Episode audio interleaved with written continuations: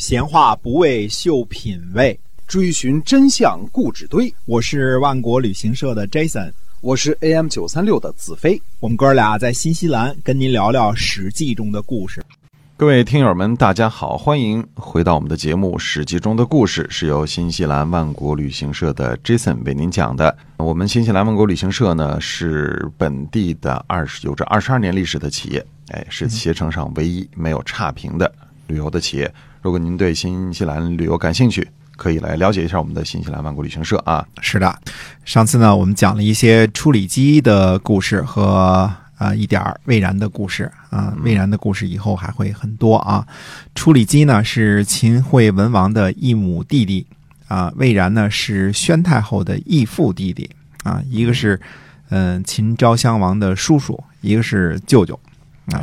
秦昭襄王呢，早期呢还有两个重要的人物，一个是甘茂，一个是向寿。虽说秦武王死后啊，这个处理机行情上升，甘茂的行情下挫，但是毕竟呢，甘茂是这个拔取韩国大县益阳的功臣，没什么过失啊。暂时地位呢并没有受到太大的威胁。向寿呢，我们前面提过，最早的时候呢，出场的时候呢，担任甘茂的这个出使魏国的副使，对吧？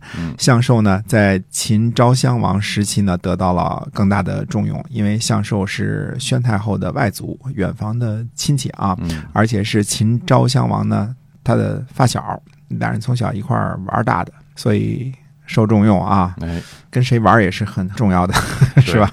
对，童年的小伙伴，对的，非常重要的。我们前面说过啊，这个处理机呢，在甘茂攻取益阳之后呢，率领100辆兵车呢，进入洛邑啊，受到周王室的款待。100辆兵车呢，这是个学问啊，100辆兵车呢，是类似前来进行友好访问的。这个数量呢，肯定不是用来攻城略地的，对吧？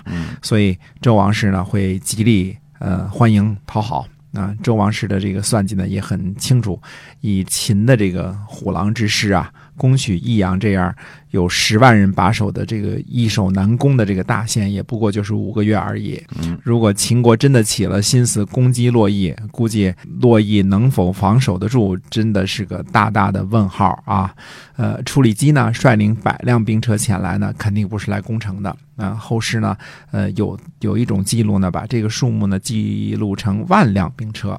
这个10000辆看来应该是个误记啊。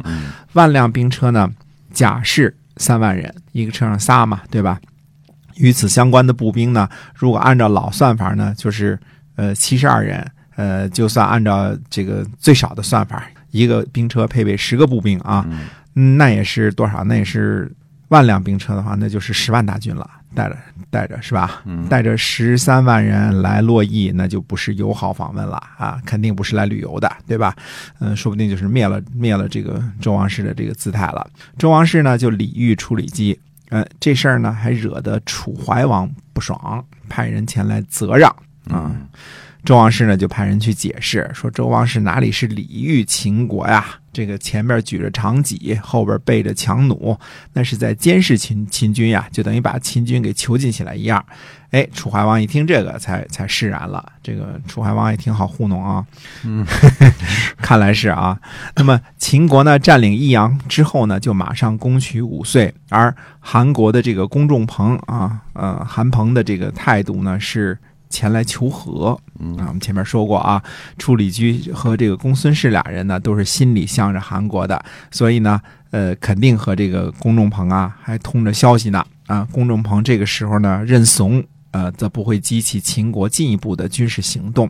公仲朋呢还请求秦国呢把五岁还给韩国，把益阳的百姓呢也归还给韩国，就是让百姓迁出来，地方给你了，对吧？城池给你了，让百姓迁出来。那么甘茂呢也确实向秦王这个请求了，也得到了允许了。这个是应该是昭襄王了啊，因为武王已经刚鼎绝膑了吧？因为什么？因为这个甘茂呢，他是这个羁旅之臣啊，他是这个下蔡人啊，他从小是这个不是秦国人啊，毕竟在秦国呢没有什么根基。那么硬碰硬呢，拔掉了益阳，虽然讨好了秦武王，但是肯定是大的得罪了公仲朋，所以甘茂呢就为了帮助韩国呀，向秦国请求归还这个寝地五岁和这个益阳的人民啊，也是在为自己呢留一条后路。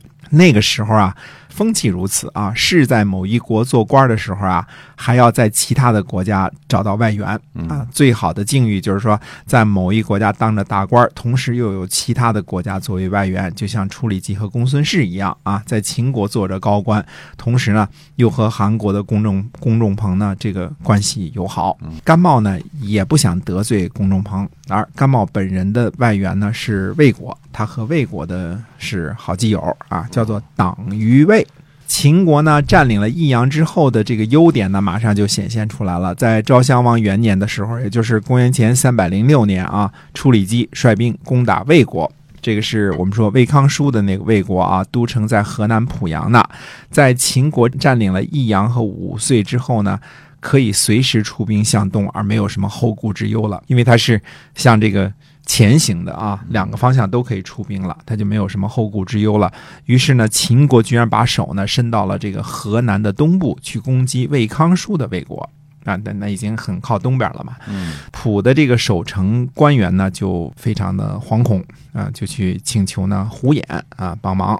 这个胡衍呢，应该还有出面的机会，后边啊，胡衍呢就去见这个处理姬，就问话说呢，他说：“先生，您攻击濮，那是为了秦国呢，还是为了魏国呢？”